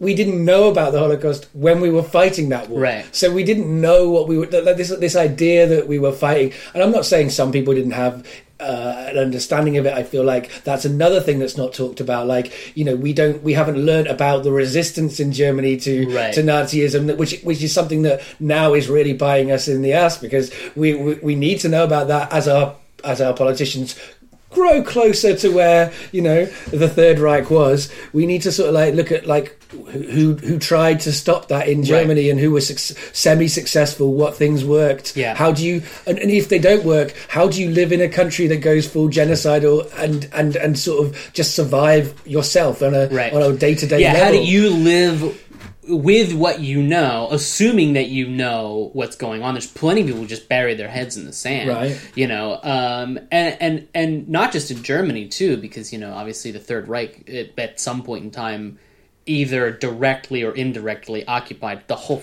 fucking continent. Yep. Uh, with one exception, obviously, where we're sitting right now. God bless. Well, stiff upper lips. We like to consider the stiff upper lip to be the th- the factor, but obviously it's because we're an island. Yes, but you know, yeah, saved you guys' ass again. God bless it. We love the Atlantic Ocean for a lot of reasons. Yeah. So, uh, uh, y- you know, look to the people who did successfully resist it. You know, uh, the the the stat that I always throw out there is. In uh, 1938, there were approximately 60,000 Jews in Bulgaria. In 1945, there were about 61,605 Jews in Bulgaria right. what the fuck happened in Bulgaria. Right. Now, it turns out what happened is the king of Bulgaria, who allied, he was an ally of the Nazis, said, "Oh, they're going to come for the Jews, aren't they? Um, scatter." And forced the Jews, who mostly lived in Sofia, forced them out of their homes and spread them around the country. They had to go work out in the country because the first step of genocide is concentration. That's why we have concentration camps. Gotta get everyone in the room together so you can murder them all. Right.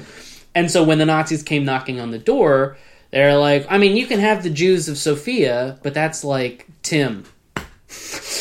that's what we got left. We got like a couple of guys here. I don't like literally. There's this this report that the the State Department um, intercepted, and it is it is Tsar Boris's representative saying we just don't know where they are. We don't know where the Jews are, so we can't. We cannot physically give them to you. Uh, can we do that now? I don't know. It's a different time, but yeah, like those resistance narratives are are really important, and we'll never. Well, no one will ever talk about them because it doesn't matter because we fucking won. Yeah, and it's, and it's so interesting. That's as what well. people are It's gonna say. it- You know, I feel like the the Second World War airbrush helps us to airbrush. Like, you know, this country has has. The UK has, has carried out genocide. We carried out genocide in Kenya. You know, I know someone who is, is a direct kind of has had direct experience of that. Their their parents had direct experience of that, Yeah. um, and yet we do not we do not talk about. No. that. We we we we- we've committed. We're, we're currently committing things that you could definitely. no one kinda- in the history of the world has been more efficient at committing genocide than the United States of America. we wiped out 98,000 people in seven fucking seconds. yeah twice. Yeah, people. Are, yeah, that is true. People never consider the, the atomic bombs as genocidal Yeah. devices, but they were. We yeah, those those are by all definitions of the term genocide, acts of genocide. We could have a debate as to whether or not it was justified to use the atomic weapons, whether or not I mean, there's a utilitarian argument that people will make that I disagree with, Yes, but but- I'm willing to allow someone to have like I would be. Yeah. I'm totally fine with someone saying it was the right choice to make. I disagree with that As, person. as as most people's history teachers would have said, Exactly. it's a terrible thing, but it just Right. it, it saved many many lives. Sure. Uh, I don't agree with that either. Yeah. Uh, as far as I Yeah. understand it, we didn't need to use those We atomic didn't. bombs, and even if we did need to use them, I still can't quite get behind the justification of actually using them anyway. Yeah, and, and, and, and there's there is a whole debate to be had about that, and you're just gonna have people arguing on different sides. What I refuse to allow anyone to say is that that is not an act of genocide. Right. Because when you kill that many people that quickly, Yeah. that's genocide. Like you can't just murder hundred thousand people and go meh, casualty of war. And you know, as, as a country that's founded on genocide, Yeah. that's a kind of complicated thing to do. Like, it's an interesting thing. Like the the the, the like, uh, okay, you can't actually blame the current American people for the genocide that created their country because Right. that was Europe, that Yeah. was this country, that was Spain. There was loads of places Mm. causing those genocides. Um, I, I would, in, in fact, I would, I would disagree with you on that. In in this way, I think we do have to carry the responsibility because when you look at the Great Dying, which is what we historians refer to as the 16th century in the in the Americas, Right. All of the Americas. That's a very kind of cozy way of Yep. saying genocide. Right? The Great Dying is what we call it, uh, where approximately nine out of ten people who had been there previously in 1491 were not fucking there, uh, nor was there a proper analog to their ancestors 100 years later. The introduction of uh, smallpox, in particular, to the North American continent, there is no evidence to suggest that that was done on purpose sort of an oops genocide, if you will, an accidental act of genocide. South and Central America, particularly Central America, there's definitely a case to be made for dear Spain. Holy shit. Wow. You guys did some crazy batshit stuff down there. But when we look at the North American continent, um, the best evidence I've found is Verrazano's trip up the East Coast may have introduced smallpox to the Narragansett people, and then the Narragansett people were gone we, the United States of America, and I always, always say that we all must take full responsibility because we are a government of the people, by the people, and for the people. Therefore, anything we do is all of our fault. Period. Always. Deal with it. Uh, cope with that concept. We led some aggressive campaigns of exploitation and extermination with a clear point to acquire territory. Like we very, very efficiently and effectively murdered millions of people on purpose at the end of a gun or through starvation or through denial of resources for the explicit purpose of manifest destiny. and then founded a whole uh, film industry on those guys being the bad guys.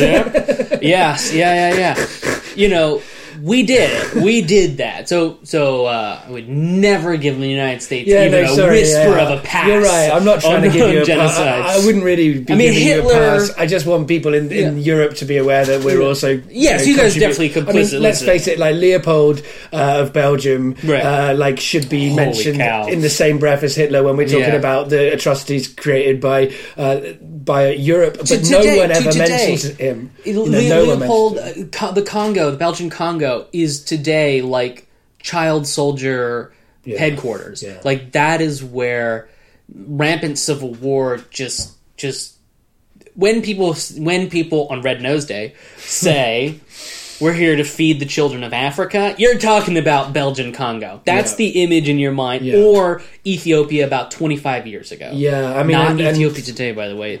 Exactly. I mean, exactly. What you're what you're alluding to there is that when Red Nose Day gives gives us the impression of Africa, they give us an impression of a of a continent that no longer is anything like what they represent. Although there may be pockets of it, like you Yeah. say, but there you know there are many many very successful capitalist uh, nations uh, within within that continent. There's pockets of that shit in Europe. right. Yeah, you want to you want to go hang out in Crimea with me Right, right, right, now? right, right. Because I'll tell you right now, it's not pleasant. Right. Yeah, it's not going to be a great time. There's bits and pieces of of all over. uh, Fuck, I'm this country. There's Yeah. got to be. I haven't I haven't lived here long enough, and I don't know enough about it. But there's got to be some poverty line around this country that is shocking. Yeah, there is. Right? If you head up to some old industrial town, Yeah, I mean, w- w- S- South Wales, the, Yeah. the valleys. Um, you know, Sc- Scotland has many of these problems. The north, gen- you know, of England has these problems. I mean, when they took away industry, they didn't put anything Yeah. in. Well, you know, and America has this too. Yeah. right? Oh yeah. I mean- I'd love to take you to central Pennsylvania. Right. Where there's literally a whole chunk of central Pennsylvania you're not allowed to go to because the coal fire won't be put out for 200 Right. years. well, and then you know, you know, just walk around London and meet some homeless people, and don't Yeah. ignore them that day because Yeah. there's too many of them and it's hard to deal with. You'll you'll you'll talk to people who need help in this country, you know, like like because of the way that the, the global capitalism operates. Yeah. And there's definitely this idea that like European, like this idea of the, the first world, which Mm-hmm. I think is is completely. First of all, it was started up. You know, as a propaganda tool, but now Yes. it's an, a meaningless Yes. one because there, there there isn't a first world. There's a There isn't a Cold War anymore. It doesn't make any sense. Right. It was the West the Soviet spheres, and everybody else. Right. Those are the three worlds, and Right. we're the ones who called ourselves the first world. Right. Hmm, I and no one talks about the Yeah. second world. Like the, the, the, the, the, the, Doesn't people, exist people like to say third world countries, and people like to say first world countries. Yeah. But the whole reason it was created was to talk about the second Yeah. uh, world. Yeah. it turns out that Lithuania and Poland and the old second world countries are now first world countries or third world countries, as the case may be, Yeah.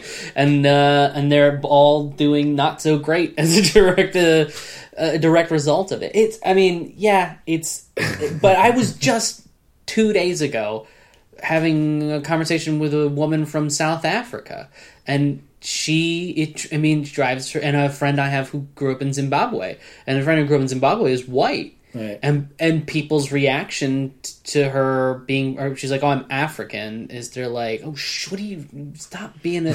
She's Stop like, "She's like, I'm from fucking Zimbabwe. She's like, not I'm Rachel Dolezal. African. like, I don't, I don't think you guys understand. I'm from Africa. Yeah. You know, they can't wrap their mind around it because the image of Africa is so monolithic. And what's maddening is it is so inaccurate, even in its outdatedness Right. Again, it's that image of Ethiopia 25 years ago when Ethiopia was undergoing a particularly rough time in its history because of drought. Right. It's a directly result of global warming. Anyway, uh, but that's still in our minds, and you're like, dude, Ethiopia has the the second fastest growing GDP in Africa or something like that. Uh, Yeah. it- it's Well, I mean, there are many arguments that can be said. Like Ethiopia may very well have been much better off if Live Aid had never happened. For No. example, I mean, like there's like, like when you go into a country and you try to sort it out, Yes. you arm the wrong people, You you, give money to the wrong people, up. like it all goes wrong. So, Yeah. like there, there, there are, you know, there is a lot. I'm, you know, I'm a, I'm for. uh people kind of accepting and and, and, and, and looking after each other as a as a human family, but at the same time, like it's very rare that any form of intervention from one state across to another state works out well in the long run. very rarely. Um, like we could at least, if, if we if we believe in those ideas, I think we could just make our own countries tolerant, rather than Right. like, like like all of the people who are like we have to go and help uh, this country or that country by bombing them. Maybe they should just welcome refugees in their country. Uh, you know, that would be a start towards Which- that, rather than sending some bombs. Yeah, and if you want to get down into like defining terms properly, Brexit is an act of ethnic cleansing. Yeah, no, I mean I don't I'm gonna drop that one out there. Saying and, uh, and the election of Donald Trump is also an is will be. It hasn't happened yet. It's well, we're It's starting. on its way. It's on its way. It will be an act of ethnic cleansing. It was definitely motivated by Yeah. the desire for ex- ethnic Exactly. cleansing. I think we can say about. Removing populations like that forcefully is the definition of ethnic cleansing. Like ethnic cleansing can be literally anything from putting everybody on a truck and driving them away to murdering everybody. Right. Like that is the range of ethnic cleansing. And you just don't want to be in you don't want Yeah. someone to be like you ethnically cleanse people and you have to go, "Ah fuck, we did." You Yeah. don't want to be Yeah, that yeah. person. That's not what we're Right. no one should be shooting for that. Yeah. Yeah. It's the same with internment camps, which are basically concentration Yes. camps, and it's it's it's the same with torture. Yeah. You know, like we, we both come from nations that l- like to torture people, but also like to say those guys are bad because they torture people. Oh god, we ethnically cleansed the Japanese real good back in the 30s and 40s. I mean, mostly in the 40s, but uh, that's also an act of ethnic cleansing. By the way, is Yeah. that you know people go, well, it wasn't as bad as a Nazi concentration camp, and I go. You're you're right. You're right. We didn't put Japanese people into ovens at any point But in time. like, it wasn't But- as bad as the Nazis. Shouldn't be. yeah, exactly. As I always say in my class, you never want to be like ten percent Nazi, and we were like seventy percent Nazi. Like you just. That's unacceptable. I refuse to allow America to be that way. Right. You know, so uh, you know, but we still, in addition to that temporary act of ethnic cleansing, and air, I'm making air quotes for Yeah, the microphone. Um, there's a long term one because then all those people lost their property, lost access to any inco- economic advantages they had. They when they I mean when they went home, there was nothing left for them. Right. You know, there's this incredible story going back to the Holocaust and its prominence of the the Greek Jews, where there were about sixty thousand Jews in 1938, and there were about six hundred in 1945. Didn't work out as well for them as they did for the Bulgarians. And Salonika, Thessaloniki, was the sort of Jewish capital of Greece. It had, in fact, up until 1938, it was a majority Jewish city in a European country, which was kind of interesting and unique uh, in a lot of ways. And when they came back, the motherfuckers built a university, Salonika University, on top of the Jewish graveyards. They took all the Jewish burial grounds, dug that shit up. Actually, sometimes they didn't dig that shit up, which is why it's the most haunted university in the world. And they just put a university down. Salonika University is built on the literal bones of Jews. Right. And so everyone came home and went, wow, uh, we're not welcome here. Right. Japanese people in America, Japanese Americans, by the way, most of them were not, had never been to Right. Japan, Right. Right. came home to San Francisco, came home to Portland, came home to Los Angeles primarily uh, in 1945. And the shop that they had ran for 10 years was now a beauty salon run by some white person. Right. And they were like, well, I guess we're not welcome here. In fact, our, our emigration to Japan ra- radically increased in the latter half of the 1940s. We had a whole bunch of Japanese Americans who went right the hell back to Japan, even though they had never been there their whole Right, lives. right. They spoke Japanese because they grew up in a Japanese household, and they went to Japan because they realized that because they were bilingual, this was an economic advantage. Because they had no advantage in the United States, Right. He'd be completely. That's ethnic cleansing. We kick. We we have a way lower Japanese American population than we should. Right, and it's the it's the ripples of these things and how they still hurt people. It's like when people say, you know, slavery was abolished, but you know, slavery was abolished, but what happened after that? Ish. You know, exa- exactly. ish is the is ish is the you know is is a, a way of saying you know Jim Crow, prison industrial complex, Right. everything that's happened since then. Um, and, and, you know it's, similarly with that you know people in the UK like to think of America as like more racist than the UK that Right. is not true Now we're, we're all racist. Yes, but that is, it, it's not true for a start. Uh, just because our police don't have as many guns Yeah. doesn't mean they don't still manage to shoot some people of color. Yeah. Uh, you know, and you know we're a smaller country. We shouldn't like you know just because we don't have the numbers that, that, that America has does not mean that we aren't. On a smaller level, being Yeah. just as much, uh, you know, fuckers. But the, but you know, also what people like to forget about is for for for people to, for you know, for slavery to have gone to America required this country and a few other countries from Europe uh, providing the slaves. And like, Mm-hmm. Oh, yeah. slavery is our legacy, Yes. not yours in Yes. a way. Like you're right. Like y- We your, your big it. crime is, you know, is is what you did, you know, to the native people when when well, what what we did, but what as you say, what your what, what, once We America perfected. once We made it- we made it happen. Once America was created, what you did then uh, to the to the people that you'd taken Yeah, we, over. we didn't learn from that lesson. Right. We didn't grow.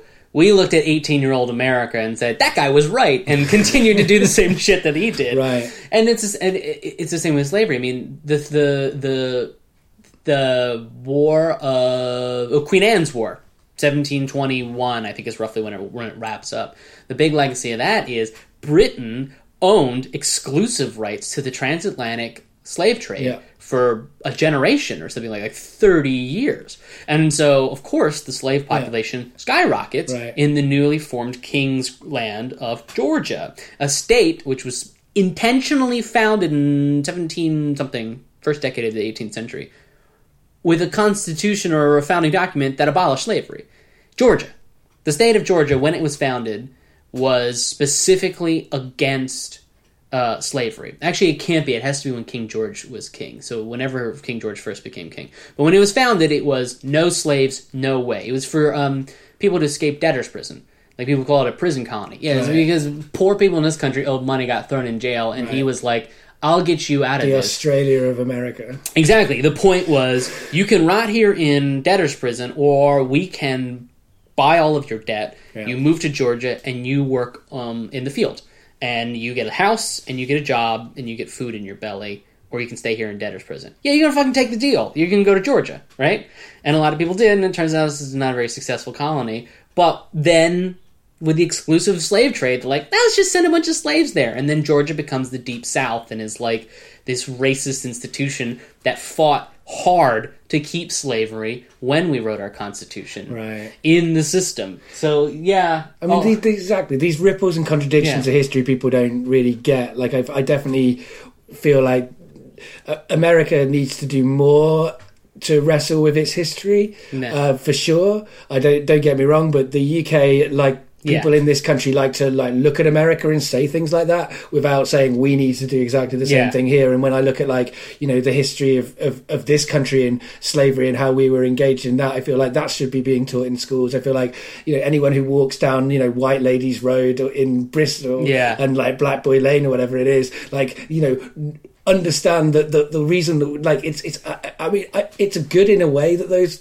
those those roads still contain those names because it it, it it means that we have to remember uh, colonization and slavery and, and all of the kind of atrocities that we've done. But it only is good if we do remember. It's only good if we if we look at those historical moments and like put plaques on those streets saying we were criminals. Right. It's not good when we you know we have Cecil Rhodes in our you know in our universities and say like have his bust as a as a point of pride like if you Right. want his bust then put that he was a fucking Right. uh, you know crimes against humanity kind of guy and then you can then we can Yeah. talk about that Yeah, you know? and and the thing that you have to accept is, um, and this comes down with privilege. It comes down with accepting your history, all those uh, different things. The the thing you have to accept is that your history is riddled with criminals, uh, and that history shapes where you are now. And in accepting that, in embracing that, and in engaging in a conversation about that, you are not admitting that you are a bad person. Right. But you have to admit that you and your life is shaped by that reality. Yeah. Like I, I, I know for a goddamn fact, I could prove it to you in a court of law that being a white man has been beneficial in my career. That I have been offered jobs and I've accepted those jobs because I am a white male who at least appears to be straight. right Uh, I just know it. I know it for a fact. I just do. like I don't need to get into the details because I don't want to throw any shade on, on, on some of my colleagues who have had to fight for what they have gotten. Um, but I have not had to fight as hard. Yeah, that yeah. doesn't, and that does not mean I have not fought hard. Right That does not mean that I have right, not right, worked right, hard. right, I right, work right. my fucking ass off. Right. I know I work my fucking ass off. Yeah, I sometimes, you know, you get those T-shirts. You know, that I understand what people are saying, where they're like, uh, "Someone give me the confidence of a mediocre white guy." Yeah. and I always think like, if only I had the confidence of a mediocre white guy. uh, as, but I, I understand that to buy one of those T-shirts and wear it uh, would be appropriate Yeah, in yeah. itself. But Yeah. it's true. Like, white people, some of us do work hard. Like, do you Yeah. have some things we have to overcome? That's not. That doesn't mean that we don't have the privileges Yeah. that you're talking. about. And most people, I think, work hard. Yeah. I mean, this is the fallacy of that people make when they criticize welfare states. And they say, well, the, like for uh, what Finland's doing with the basic income, Right. They say, oh, well, if everyone has a basic income, no one will work. We're like, "N- actually, fun fact: most people don't work as hard as they do in order to achieve a basic income. That's not what you know. Some people have to, but everyone actually works pretty fucking hard. The people who don't need to work hard, I mean, they're the ones who have insane. Priv- I mean, like yeah, Donald yeah. Trump, who inherited, I forget, a hundred million dollars, Right. But whatever he inherited from his his pops when his pops, you know, died, uh, uh, and then he squandered twice or three times or however many times he's gone bankrupt. That guy came from like a crazy privilege, but you know what? Donald Trump also worked hard. Yeah, I mean, you know, it depends on your definition of work. It depends on like, you know, there's so many factors. There's there's so much to unpack pick on that, and I feel like we don't really have the, the time because I've already gone quite long. Ah. Um, we should kind of wrap up at this point. Okay. Uh, the last question that I ask everybody is: Do you have anything to plug? Yes, I do have something to plug. Uh, so I am co-organizing a conference at King's College Uh, London. Uh, realize there are more than one King's College. Yeah, we all know that now. Hamilton's out. oh yeah, yeah, that's right. Which is now uh, Columbia. Yeah. Anyway, so uh, it's a conference uh, um, in the digital humanities, which is what I'm getting my PhD in. And for those who don't know what digital humanities is, uh, it's the humanities in a digital space. That's it. That's all the difference is. Is we're just humanists. We're philosophers, historians, liter- literature, right? Whatever. All of the things that you associate with humanities in the digital space because it, we have to be very pedantic and specific about it. Anyway, uh, we're talking about visual thinking in the digital humanities, and that includes like new media. So you guys who are podcast listeners and podcasters, where the whole conference is focusing on visual thinking. So podcasting, you know, is an audio medium. Is there a visual component that we're missing? Um, and so it's on May the I'm gonna bl- I'm gonna mess it up. Nineteenth, May the nineteenth, uh, which is a Friday. It is all day at King's College. Uh, you can go to the website, which is newperspectivesdh.com. New Perspectives DH, like digital humanities dot com. Find out about the speakers we have. One guy is going to give a presentation on um, smelling the history of London. Ooh. Yeah, and so it's of it's it's visualizing the smells of London. I know some people who would really into that, so I'll, Exactly, I'll yeah. let them know about that. So there's a guy who that's his big project. He's going to talk about that in a workshop and actually show people how to make that kind of project. Uh, so it'll be like you know Canary Wharf 1880, right? What is it? What does it smell like? And it'll show you in these like clouds of smells what you would likely have smelled Wow. based on where you are in time and place in London. Uh, mostly, it's actually all just around the Thames for the most part. It doesn't, you know, if you had more money, I'm sure you could expand it out. But uh, some really interesting stuff like that. So that's kind of what we're doing. So newperspectivesdh.com. Check it out. It is open everyone. It is free. Free. That's the. I mean, that's the. Best There will even be food available. Wow, free food. Yeah, free food. Come, yeah, the That's- ticket sales are That'll, going. that'll get it. That'll get them. It's been a real pleasure talking to you today. Like, like I said at the beginning, I didn't know where it was going to go, Mm-hmm. but I had a kind of sense that we agreed politically from some of our Facebook interactions. Uh, as we said before we started recording, you know, we've agreed pretty much on Right. everything. Uh, but hopefully, I think that there's still some value in listening to two guys agreeing about stuff that Yeah. is less talked about. Oh, what I really hope is that somebody out there listens to these two white guys and goes, "Man, they know what they're talking about." Right, right, right. yeah, I mean, the, the, the, yeah, that's that is the ultimate irony. Like, if Yeah. you've liked what we've said, go out and find some people who don't look like us, uh, who say the same things but better Yes. and with more kind of depth from their own lived experience. If you like what we were talking about, here's my suggestion: the Black Cultural Archives in Brixton. Send them five pounds. They could use five pounds. That's a great They have they have an plug, yeah. amazing collection of of uh, records. It's the first Black archives in England. Period.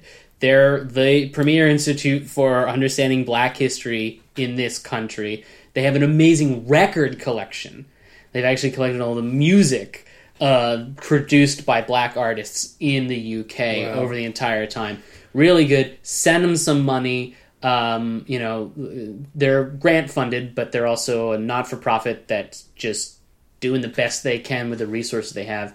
So uh, if you like what we have to say, send them a couple of bucks. Brilliant. Yeah. Uh, and the last thing I ask my guests to do is to say goodbye to the audience. Uh, farewell, audience. I hope that you all had a good time. Bye, everyone.